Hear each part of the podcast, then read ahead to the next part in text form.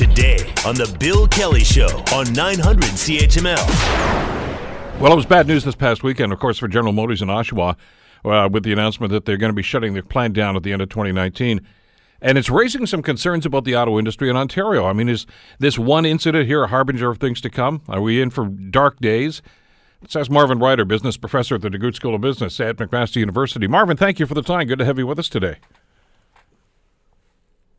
Are we there, Marvin? There. Is that working?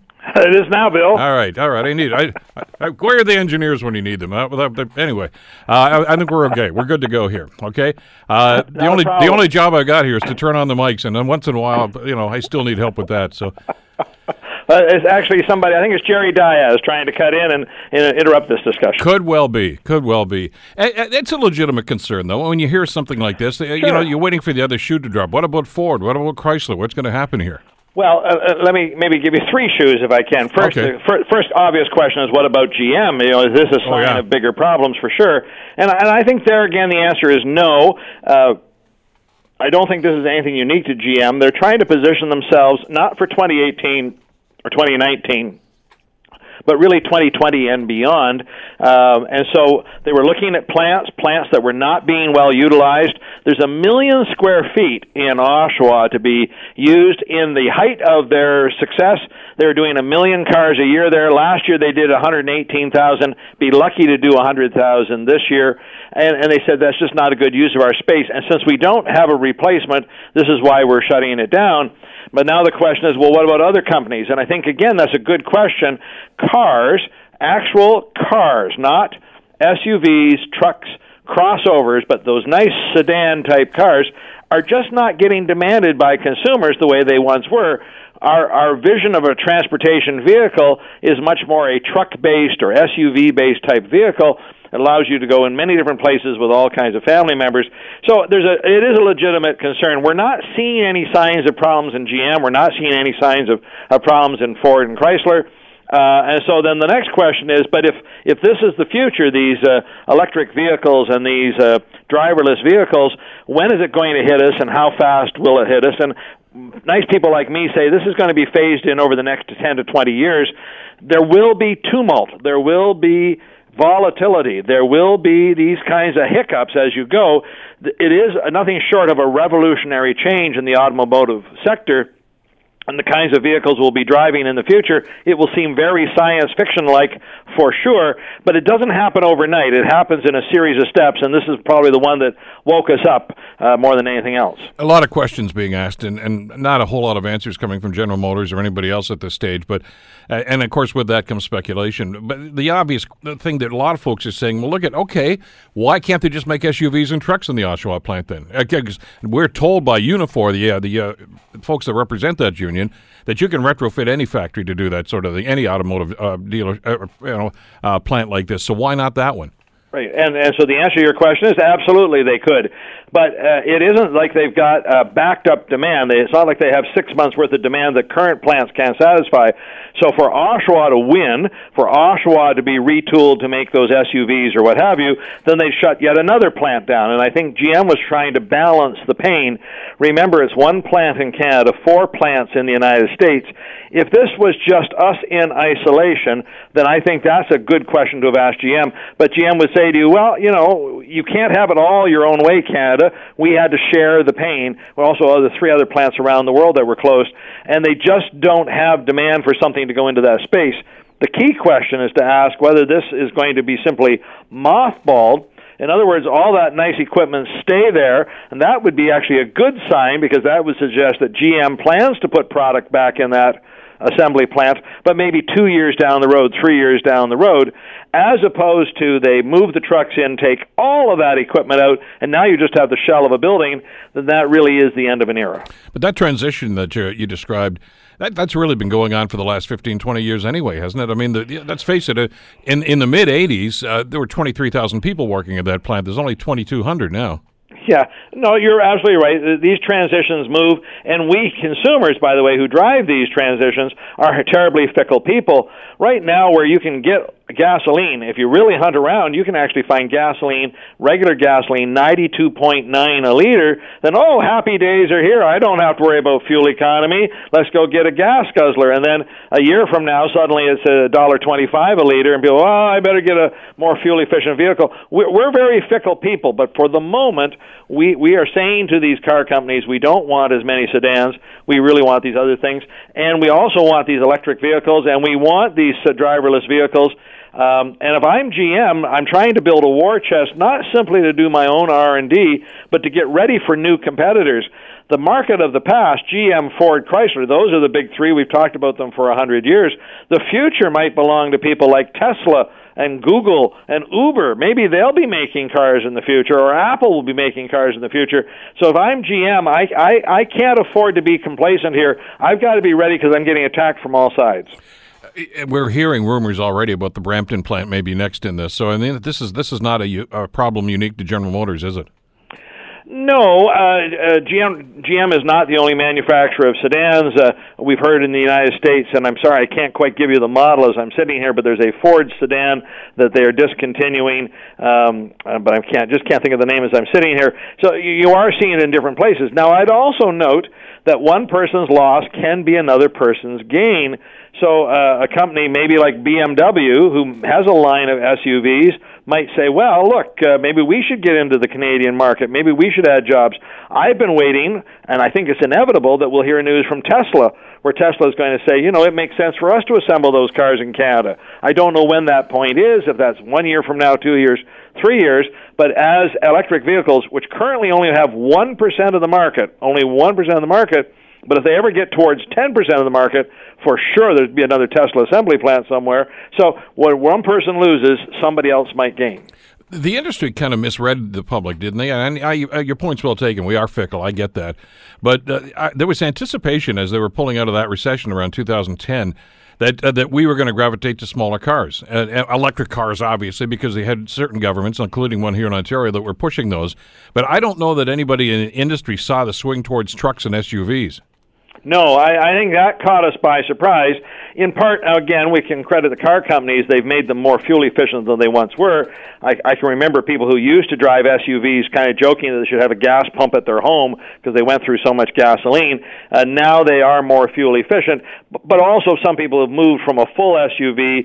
So think of the Lincoln Navigator style or the uh, uh, or the Cadillac Escalade style down to something a little smaller, and they found those can be more fuel efficient. So we didn't read that because, again, the best prognosis we had for the where gasoline prices were going to go was up, up, up, up, and of course now in the last month they've gone down, down, down, down. And and obviously they have to respond and react to that. Uh, but you mentioned the German companies; they're still selling, are they not? I mean, you know, Mercedes and, and, they, and BMW. They, they, are. So again, different strategies for different people. Uh, BMW does have uh, a, a, line of. Um, uh, SUV type cars or crossover vehicles as well as regular cars, they've chosen uh, not to do much work in the electric front at this point. I think this is a very interesting gamble on their part they they, they don't think electric vehicles are going to be economically viable. So they're they're they're looking at GM and saying you could spend eight billion, nine billion dollars on this. I'm not sure at the end of the day you can actually make them work. Electric vehicles have two big problems, Bill. Today they have two big problems today. First is the amount of time, amount of distance you can drive on a charge. Today it's around 300, 350 kilometers. To put that in your mind, think of a round trip drive from here to London, Ontario, and back. That would be about the range you can get on one charge. Most people, if you're driving, say, "Well, I, I'm used to more like 500 miles or 500 kilometers before I'd need to do something." But I think that's easily done. I think they can find a way to get you a little more storage capacity. The second problem is once the vehicle is empty, how long it takes to recharge. Today, I pull into a gas station, and within three, four minutes, I've got a full tank of gas. I'm back on the road. If I'm driving to Florida, it's not a real big stopover problem at all. But today, to recharge an electric vehicle could take three, four, five hours, not three, four, five minutes. And that's really the question. Can they find a way to charge these vehicles more quickly, extend the length on a charge, and then charge them more quickly? Those are the two rate limiting factors, and I don't know when they'll be able to break through on those. Uh, and you talked about the innovations and, and this propensity that the big three now seem to have towards moving towards electric vehicles, and that's one of the rationale that uh, they, they used obviously for the Oshawa situation. But if it's only at one percent of the market, are they expecting that to to grow exponentially in in the next few years? Because I I'm not getting any sense that people are gravitating to that and say, boy, I got to get me one of those. Right, and so I, here's this marvelous conundrum. Uh, futurists, I won't put myself necessarily in that category, but futurists do believe the future is electric vehicles, in part because of environmental pressures, in part because of carbon taxes. If you run a vehicle on electricity, you won't be paying those. So, you know, th- they see this coming. My problem is we're not there today in 2018. Most people find an electric vehicle doesn't really meet their needs today. If we can come uh, to, to get over or overcome that charging issue and overcome the distance on a charge, then they might become viable for people. We tried giving you incentives. In fact, the, the auto incentives under the Liberal government of Kathleen Wynne were very generous incentives. That didn't seem to make the difference. So I don't know when the what's going to be the spark that explodes that powder in the powder keg. But futurists look out 10 years and they say it's inevitable we'll all be driving vehicles. I just don't know what's going to cause that tipping point. Well, and I'm wondering too. I was up at Lime Ridge Mall this past weekend, and I'm sure you've seen uh, the you know the the parking lot there, the uh, the west parking lot has it's got all these charging ports up there, and I figured, boy, those things aren't going to get filled anytime soon. in fact, it's Tesla who's promoting yeah. that. They're, they're trying to get more charging stations because that's one of the complaints. If I am going to drive from here to Florida, I can get gasoline every couple of miles down the road. Where am I going to be able to pull in to get charging? So Tesla is prepared to invest some money to create these fill up stations, if you will, but for electricity. Uh, I see them also at GO stations. You'll see there's special parking spaces if you have to charge a vehicle. Uh, Park and Fly in Toronto, if you leave electric vehicle, they give you premier parking, better parking if you have an electric vehicle. So people are trying to create the infrastructure, but at this moment, that doesn't seem to be the rate limiting factor. I think it's the other two the amount of time it takes to charge and the distance you travel. And when whoever can break through that, they may be rewarded with the first big wave of sales. All right, we know that the federal government is still talking uh, with General Motors. I don't know what they're right. saying or how far this is going, and we're told that they're talking with Unifor. Uh, is there anything that, that, the government can do at this stage to get General Motors to change their minds and uh, maybe retool this, even if they're not going to yeah. start building the, the sedans again? Yeah. So let me come down that in two ways, if I can, Bill. Sure. Uh, obviously, you want to keep talking. Talking is always a good thing, and I think there's two fronts you talk on. One is a future front. You say, "Okay, GM, we we hear you. You're going to close this." Uh, what, what's your plans for this property? Is it mothballing? Do you see two years down the road, three years down the road, reopening this factory as a, a site for such and such a vehicle or such and such a, a truck or whatever it happens to be? And and what you do then is you say, let's mitigate the short term pain. Oh, oh, you're going to reopen again in two or three years. Then I'm going to take good care of those workers, give them enhanced employment benefits, uh, etc., to get them to bridge them to when things get back to normal. The second one, this is really more the Jerry Dias approach, is to not accept this and say this is unacceptable. You must you must keep this plant open and build something there.